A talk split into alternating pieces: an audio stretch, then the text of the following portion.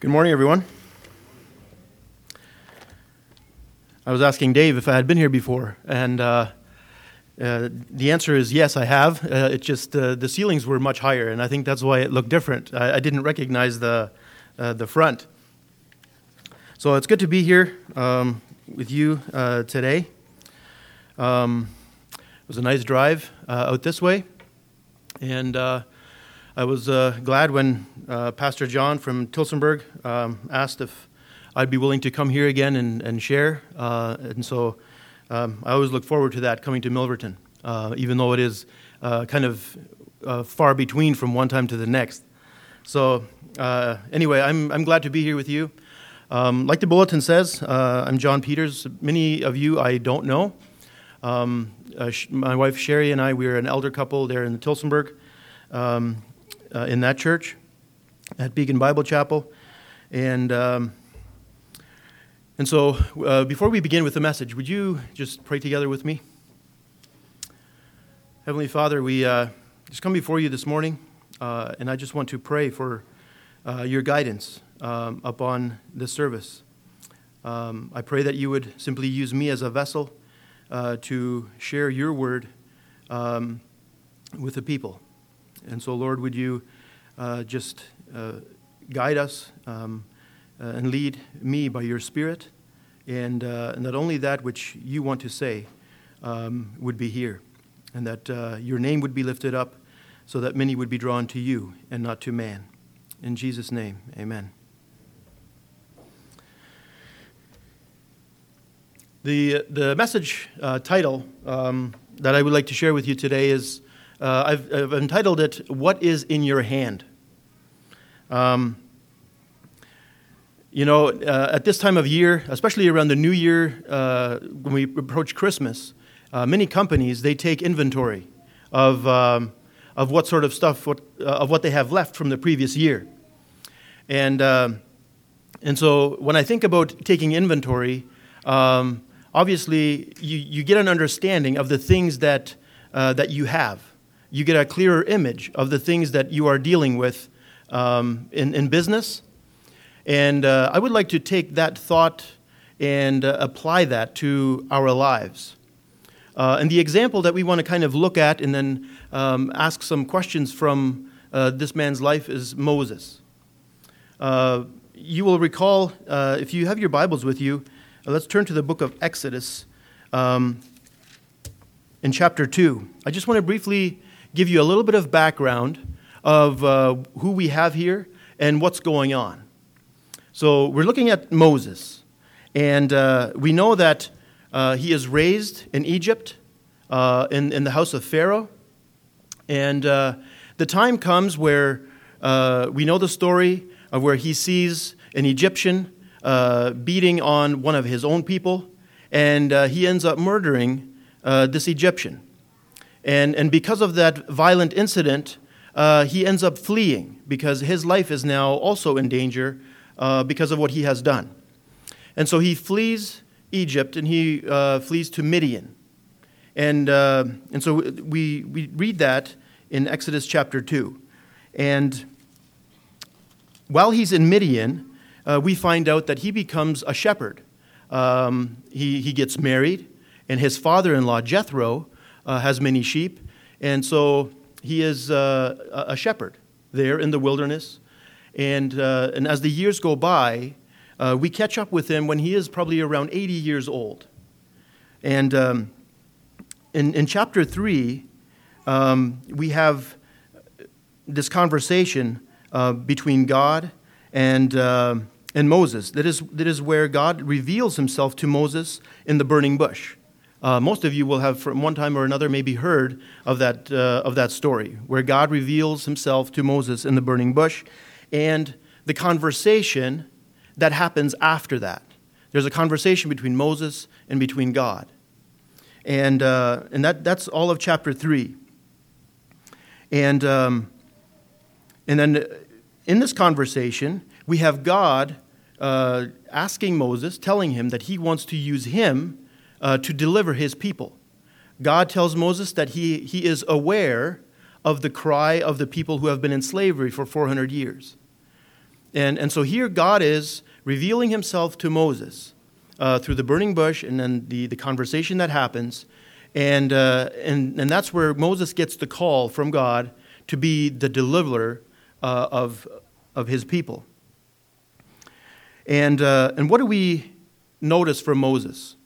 When God gives the call to Moses, one of the first things he says is, Who am I that I should go? And maybe some of you have uh, had similar questions. Maybe, maybe you've been asked to be a Sunday school teacher. Maybe it's at your job. You've been asked to take on extra responsibility or uh, whatever the case may be. Um, it could be anything. For each one of you, it might be something different. But you may have had the opportunity to ask that question Who am I that I would be able to do that? Um, so you don't see yourself as being very capable, maybe.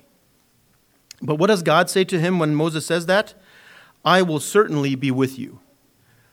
And uh, one thing I want to draw from that is so often when God asks something of us, it's not so much about me as it is about God, who is the one that's doing the asking. Um, but we have sometimes trouble seeing that, right? We look at ourselves and what are my abilities? And so Moses says there, Who am I that I should go? So he's focused on himself. And then, second, he says, What am I supposed to say when they ask me what your name is? And so, he, again, another excuse. I don't know what to say. And uh, God tells him, I am who I am. And, uh, and as that conversation continues, God lays out the plan uh, that he has for Moses uh, to the end of chapter 3. And then in uh, chapter 4, we want to read some verses there. And this is where that title comes in, comes in play. So, chapter 4, starting at verse 1, we read Then Moses answered and said, But suppose they will not believe me or listen to my voice. Suppose they say, The Lord has not appeared to you. Verse 2 So the Lord said to him, What is that in your hand? And he said, A rod. And he said, Cast it to the ground. So he cast it to the ground, and it became a serpent, and Moses fled from it. Then the Lord said to Moses, Reach out your hand and take it up and take it up by the tail. And he reached out his hand and caught it, and it became a rod in his hand. That they may believe that the Lord God of your fathers, the God of Abraham, the God of Isaac, and the God of Jacob has appeared to you. That far. So, what was that all about? Um, Moses continually came up with an excuse as to why he wasn't fit to go. And God continually uh, reminded him that I will be with you. It's not so much about you as it is about me. So, in this particular interaction here between Moses and God, God, in a way, offers uh, to Moses to become a minister of reconciliation.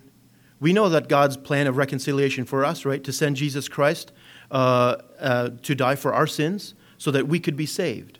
That, that's the ministry of reconciliation. And God, in a way, offers it to Moses to be the reconciler of uh, the nation of Israel. And, um, and he doesn't want it. Moses launches his first excuse when he says, But suppose they will not believe me or listen to my voice. Suppose they say, The Lord has not appeared to you. And God has an answer for that. But so what? What's that got to do with you? Well, maybe God has an opportunity for you. And I think about these types of things, especially when, we're, when we switch from the old year to the new year. You know, we look back, and many of you have probably looked back at 2016 and have probably thought to yourself that, oh, you would like to make some changes. Maybe you want to go on a diet. Maybe you want to do this or do that in 2017. You want 2017 to be better. And, uh, and so, how does that uh, pertain to you? And, and that, I would say, is what is God calling you to do? Maybe right now, uh, it's not clear. But maybe for some of you, uh, there is something clear. And, and then when I say that, I don't mean just, is God calling you something to do in the church? What about uh, at your workplace? What about you as a mom at home? uh, or as a dad at home. Uh, our life does not is not just made up of church. As a Christian, we are not just a Christian in church, but we are a Christian in our workplaces. We're a Christian at home, as a mom and as a dad, dealing with sick children. Um, and so, in all of that, I believe God has a purpose. And so, the question I would like for you to think about is uh, first of all, is God calling me to something? Is he, me, is he showing me something? And then, secondly, if He is, what do you need to do to fall in line with that call? Um, you know, I, I have not considered it a call by uh, at this time, but uh, my wife and I uh, we're making some big uh, a big change for 2017, and and you know what? It it all started the week before Christmas, and the week between Christmas and New Year's, uh, everything just kind of changed. So we have a house. We've lived there for just about nine years. You know, you, you bought a bunch of things. It's amazing how much stuff you collect when you live in a house for nine years. Um, and now we're selling all that and then moving into a two bedroom apartment right in the middle of Elmer. And that's not because we see that as a, a way to move up in life. But uh, you know, some opportunities were presented. I guess we're moving up to the third floor, but beyond that, uh, we're not moving up. Uh, a lot of people may look at uh, selling your house and getting rid of so, many, so much of your possessions as going backwards in our society. But uh, there's a program that's going to be happening through the apartments that we're moving into. Uh, there will be people living there that need help, some accountability and encouragement. And then the other side of it is they want to put uh, people in there that are going to be intentional neighbors that will come alongside these people that need help and uh, encourage them and hold them accountable to some things so that they can build a better foundation for their lives. And so that's a ministry that kind of opened up, and, um, and, so, and we've applied to uh, help out there. But it requires us to move. And you know, it's difficult, you know, to sell your house. Uh, Sherry has done a good job at kind of keeping track of what, um, how much stuff we're getting rid of. And uh, yesterday afternoon, we reached the, the thousand, you know, thousand items that we've gotten rid of. A thousand, one item could be a CD, it could be a shirt, it could be a pair of pants, a pair of socks. So each one of those things is one item. And so we're at a thousand items. And so we decided once we hit that point, we're going to go out and celebrate and go for supper. And so we did that. Uh, but you know, getting rid of stuff that we've accumulated, it, it's sometimes hard, especially when you start to handle it and it's like, oh, this is, I like this and especially harder for me than it is for Sherry. But, and so that's something that has just come together, not because we were necessarily looking for it, um, but we see that God's hand is involved in it. Um, and we want to be faithful and, and, and do that. And for you, it may be something different. But so, what is God putting in, in your life? What is He calling you to? Um, and the example that we have here of Moses is that we are often tempted to make excuses as to why we can't, why we shouldn't.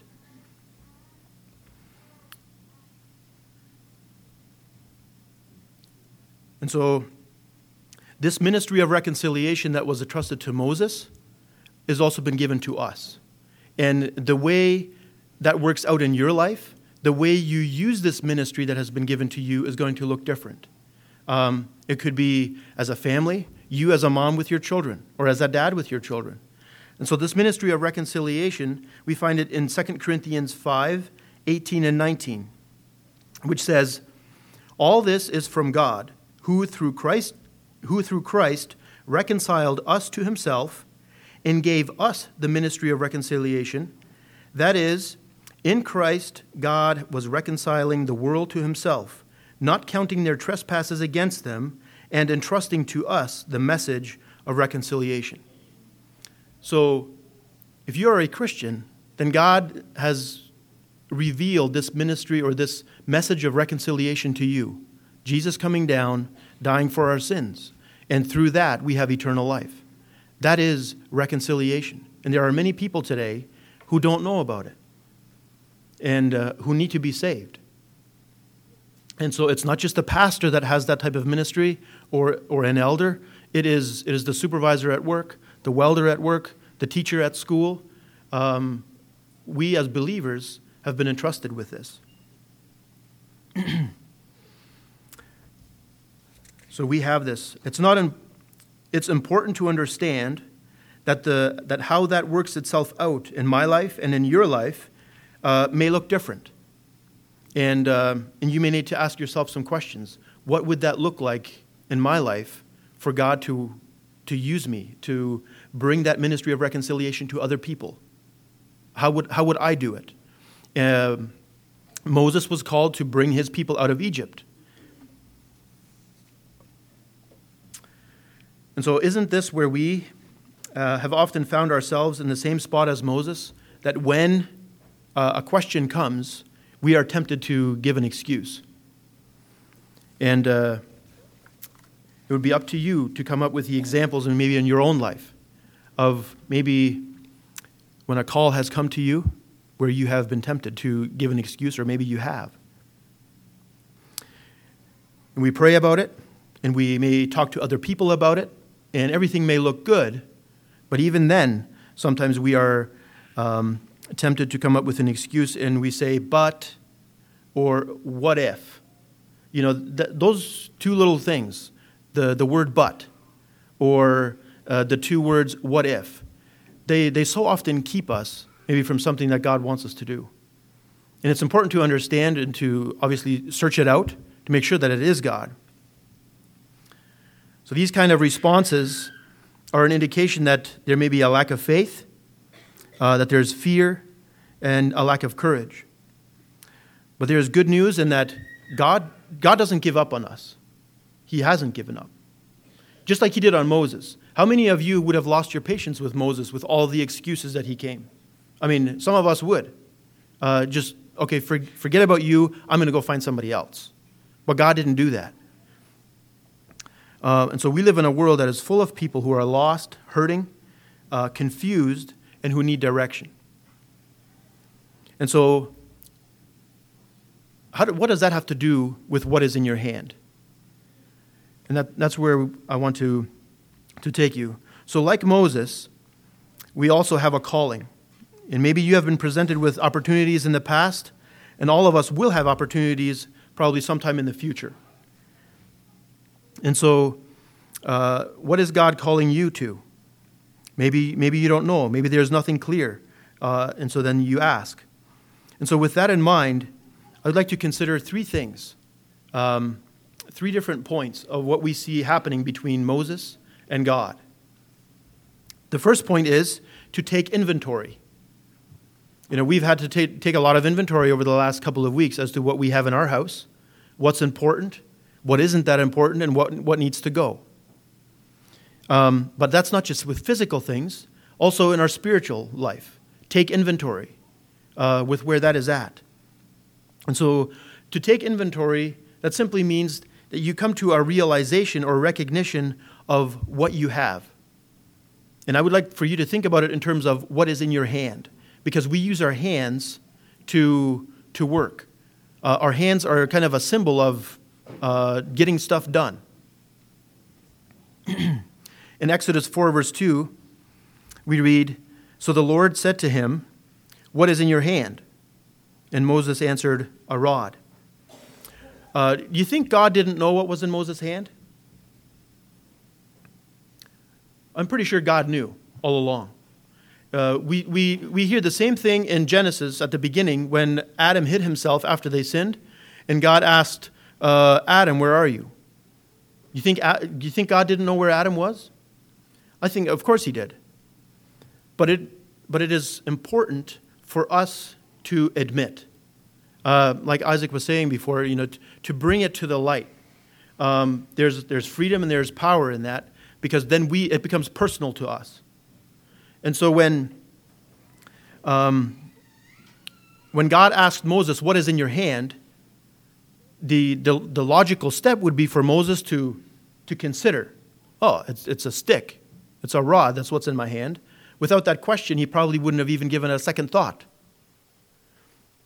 And so, what is in your hand? Um, and God never asks us questions that he doesn't already know the answer to.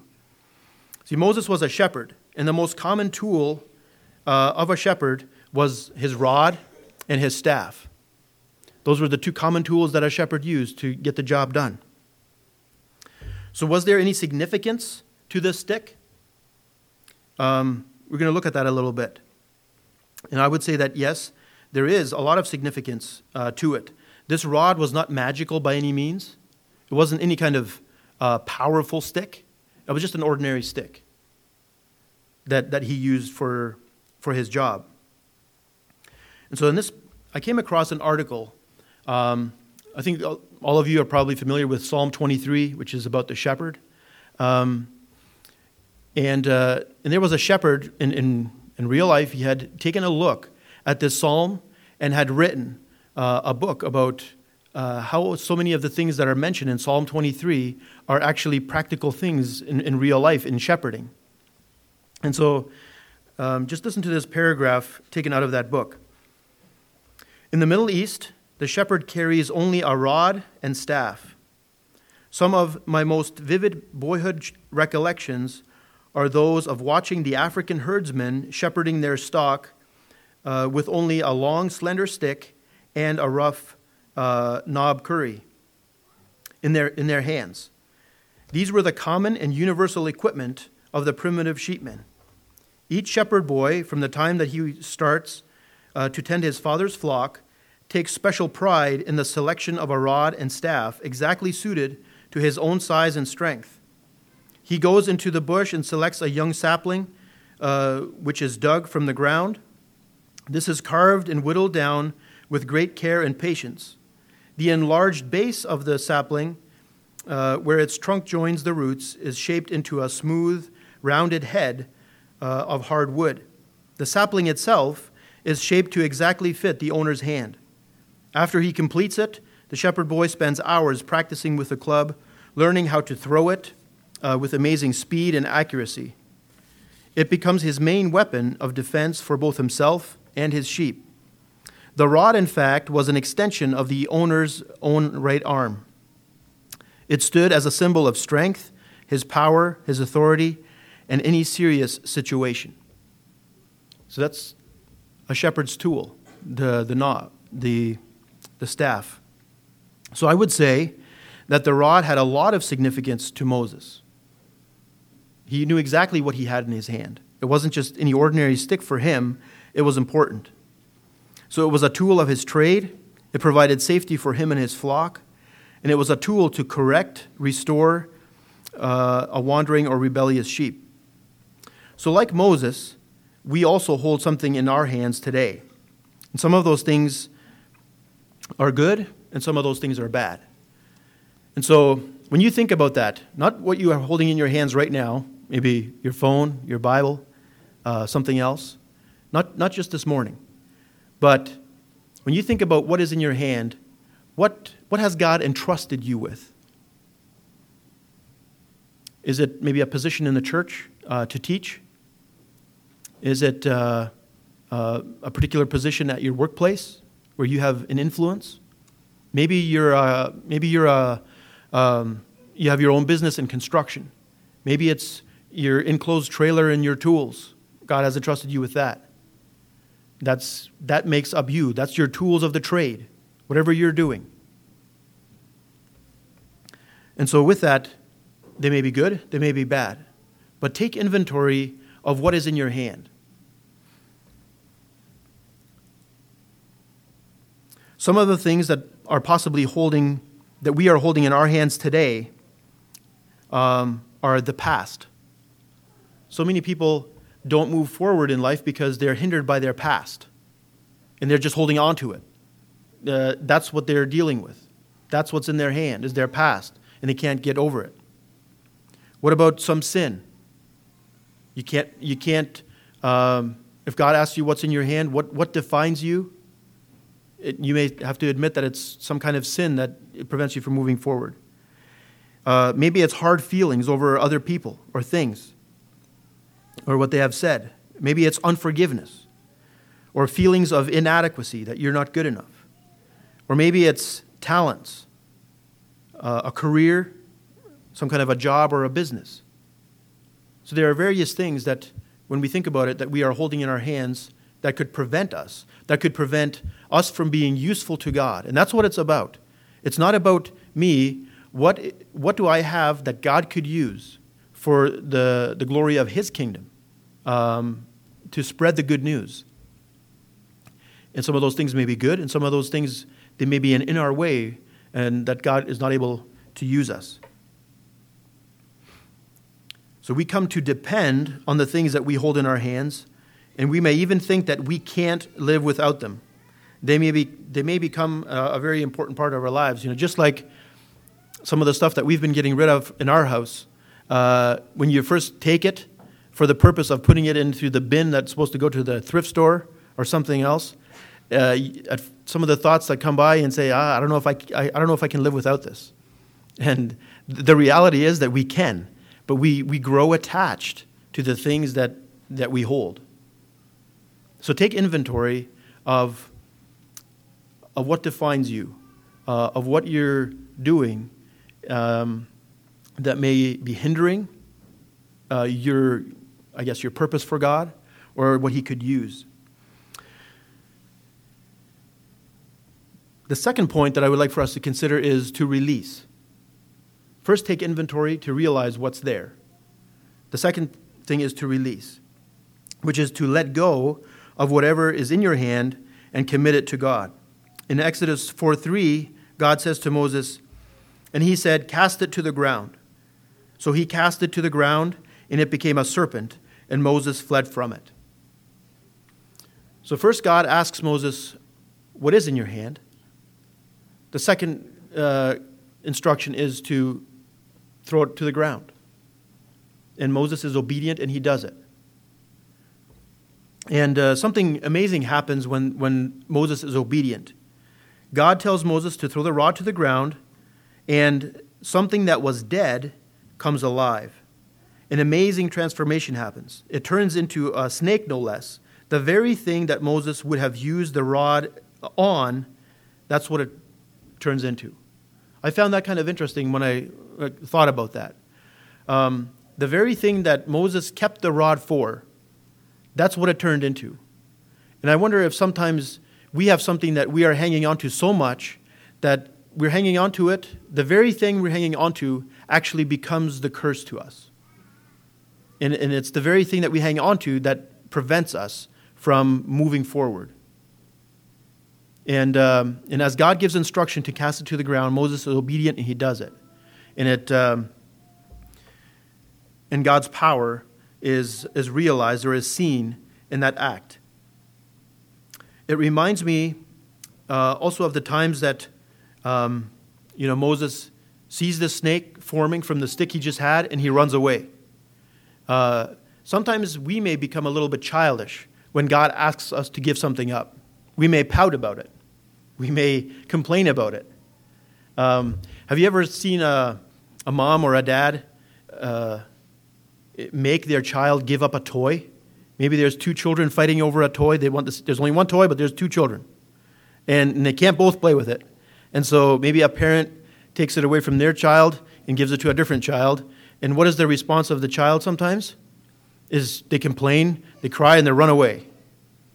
And, and then you have to go and make it better. Um, sometimes I think we are like that when God asks us to give something up. We, we run away and, and we, we pout.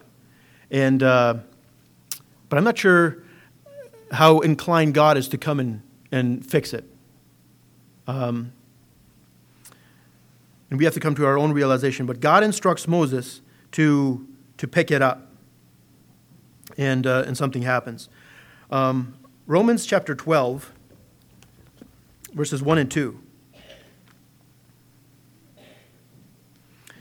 Now, when you're thinking about the things that define you as a person, the things that you have in your hand, if God asks you to give it up, uh, how would you respond? In uh, Romans 12, 1 and 2, we, we read, I beseech you, therefore, brethren, by the mercies of God, that you present your bodies a living sacrifice, holy, acceptable to God, which is your reasonable service. And do not be conformed to this world, but be transformed by the renewing of your mind, that you may prove what is that good and acceptable and perfect will of God. You know, notice, notice the, the movement there uh, to give up, to uh, sacrifice to God, to commit to God, and, um, and not to be conformed to this world, and, and then also uh, to be renewed in your mind, that you may prove what is the good and acceptable and perfect will of God. I believe that very often when God asks us to give up something, a greater revelation of God is simply on the other side of being obedient. If we want to get to know God more, if He asks you to give something up, uh, if you refuse, uh, it'll be like building a wall. But if you are obedient in doing it, uh, the next thing you may realize is a greater revelation of who God is. So, do you want to experience God, uh, or do you want to just rely on your own uh, talents or gifts that is in your hand? Um, in the obedience, there is a transformation that happens. do you want to experience that? Galatians 2:20. Paul says, "I have been crucified with Christ; it is no longer I who live, but Christ who lives in me. And the life which I now live in the flesh, I live by faith in the Son of God, who loved me and gave himself for me." So Paul let go of everything. Um, I mean, as you read through the letters that Paul wrote, uh, he gives an account of all of the things that he possessed. You get a good picture of who Paul was, the things that he had, the education. Um, and he says that he let all of that go uh, for the excellency of knowing Christ. And, um, and I think we may have to do that too.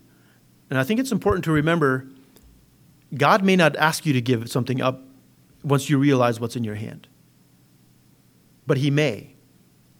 And so, what, what will you do? And, that, and that's where the, just the humility, uh, the importance of humility comes in. If God asks you, to, then, to, then to do it. So, after Moses identified what was in his hand, and after he was obedient to the instruction to cast it to the ground, um, God says, says to Moses, Now pick it up. In uh, verse 4 of Exodus chapter 4, we read this Then the Lord said to Moses, Reach out your hand and take it by the tail. And he reached out his hand and he caught it, and it became a rod in his hand.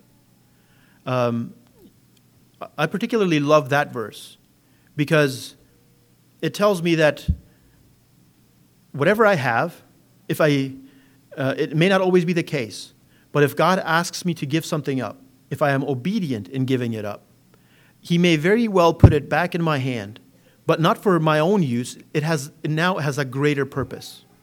It is now something that God can use. Now, now I'm not the owner of it, I'm just the steward of it. Um, and I think that's important. And I think uh, very often that's what God wants from us to realize that He is the ultimate provider, He is the creator. Uh, it's not about me, but it's about Him. And, uh, and if we don't realize it, we, we miss out on things. Um, after the surrender, God gives clear instruction for the next step, which results in another amazing transformation. Now, how many of you have ever, uh, anybody here ever picked up a snake? A live one? Oh, there's a few daring folks. Now, I'm not sure how you've picked it up, uh, or I'm not. I'm by no means an expert in snakes, um, not even close. But from some things I've heard and read, um, that when you pick up a snake, you're supposed to pick it up uh, right behind the head, rather than the tail. Uh, and the reason for that is that if you pick up snake by the tail, I mean, all its power is still in its body. It could swing around and bite you. The, the dangerous part is still active. You're just grabbing it by the tail. Um, and so, so I have no idea if that's legit, uh, but you got supposed to pick it up by the head so that it can't bite you. But God tells Moses to pick it up by the tail. Um, and when I when I read that, I was like, well, isn't that kind of dangerous? And and, and I think we would all agree that, yeah, of course it's dangerous. The snake could swing around and bite him. But that to me uh, again just communicates of God's faithfulness. That he may, he may ask us to take on something that, as we look at it, may appear dangerous. It may appear like there's no way in the world I can do it.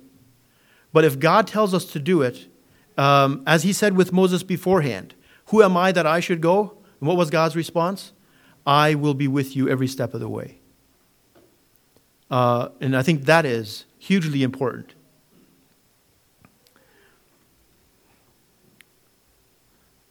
So, if this is the case, um, yeah, God's instruction for Moses to pick it up by the tail is not logical at all. Uh, and we often think that when God asks us to surrender something, that it's going to be gone forever. Uh, I don't know what Moses thought when God asked him to throw the rod down. He may, he may have thought that, okay, that's it, it's not mine. But the instruction came after, immediately, to pick it up again. Often, what is asked of us is not so much giving away or getting rid of, but rather surrendering control of. Uh, and I think that's something that we are sometimes in danger in of we're afraid that if God asks us to get rid of something, that we're never then that's it. We're never going to have it again. But I think so often it may simply be uh, more of God is asking for control, that we are not the owners, but the stewards. It means that we take care of, that it belongs to Him. And then God is able to use it. In Exodus 4, uh, verse 5, we read um, that they may believe that the Lord God of their fathers, the God of Abraham, the God of Isaac, and the God of Jacob, has appeared to you. That is the reason for that sign. Uh, because Moses' fear was well, what if what if they say that you have not appeared to me? What if they, you have all these excuses? And so one of God in a, graciously gives Moses a sign. Well, if they don't believe you, then this is what you should do. Throw your stick to the ground, it's going to become a snake, and pick it up again by the tail, and then it's going to become a stick again. That was supposed to be a sign to the people that not just any ordinary person does that, this is of God. And, uh, and you may very well find, too, that when after you have taken inventory and after you have released and God has asked you to maybe pick it up again and use use it in a different way, maybe it's your business. Maybe it's uh, how you do your job at work. Maybe it's how you deal with your children at home as a, as a dad or a mom. Uh, how you clean the church, how you uh, shovel somebody's driveway. How you do it may change after you commit it to God. But it is there where you will uh, get a greater realization of who God is. And, uh, and you may be able to say afterwards, uh, like Exodus 4 17 and 20. I, I love those two verses. And I just want to share those two verses with you in closing. And you shall take this rod in your hand with which you shall do signs, or do the signs. You, you notice God has placed an importance on this rod. And you shall take this rod with you, or in your hand, with which you shall do the signs. And then in verse 20, then Moses took his wife and his sons and set them on a donkey, and he returned to the land of Egypt. And Moses took the rod of God in his hand. Notice how before, when God asked Moses, What is in your hand? it was just a rod. It was Moses' rod. But now, after that encounter, uh, the Bible tells us that he took the rod of God and he took his family and he went. And, and just consider the signs that Moses did in Egypt uh, before Pharaoh let the people go. Consider the signs that he did with, the, with this rod. I mean, he, he stuck it out over the Red Sea, and the sea parted that the Israelites were able to go through. I mean, th- there's just so many things that God did through Moses after this. And, and so, and the question I think is before us, just like now we may not be parting Red Seas, we may not be uh, delivering a people out of Egypt, but in our own way, God, uh, if, if the Bible is true, then God has a purpose for us. And so, in, in your own way, uh, what is in your hand? Is God asking you to surrender it? And can God use that uh, to do great things, uh, not, well, first of all, in you, but then also through you? It's not necessarily for you, but it's in you and through you for Him, for His glory. Because uh, this life that we live, it's not about me, um, it's about God. Our, our ultimate citizenship is in heaven. And so, and that's what we were building. And so I would just uh, encourage you um, as you start 2017 uh, to consider uh, what, what it is that defines you and, uh, and see how God could use you in, in this year, wherever God has placed you. And, and when the call comes to do something totally different, um, you, it's natural to be kind of scared and afraid of it. But you know, being scared and afraid of something is that's okay.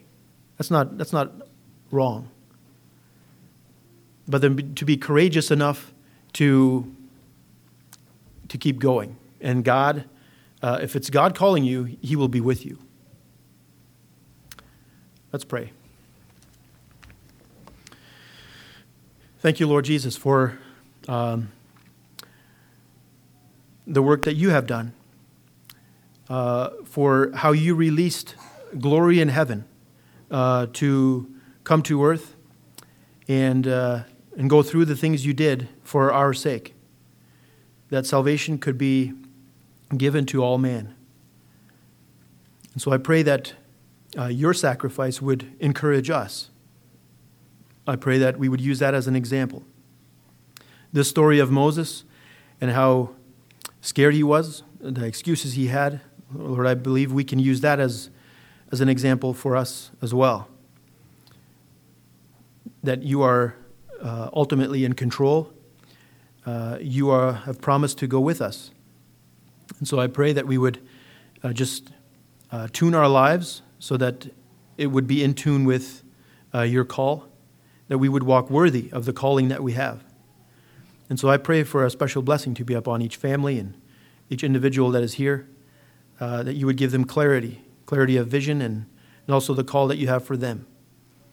In Jesus' name, amen.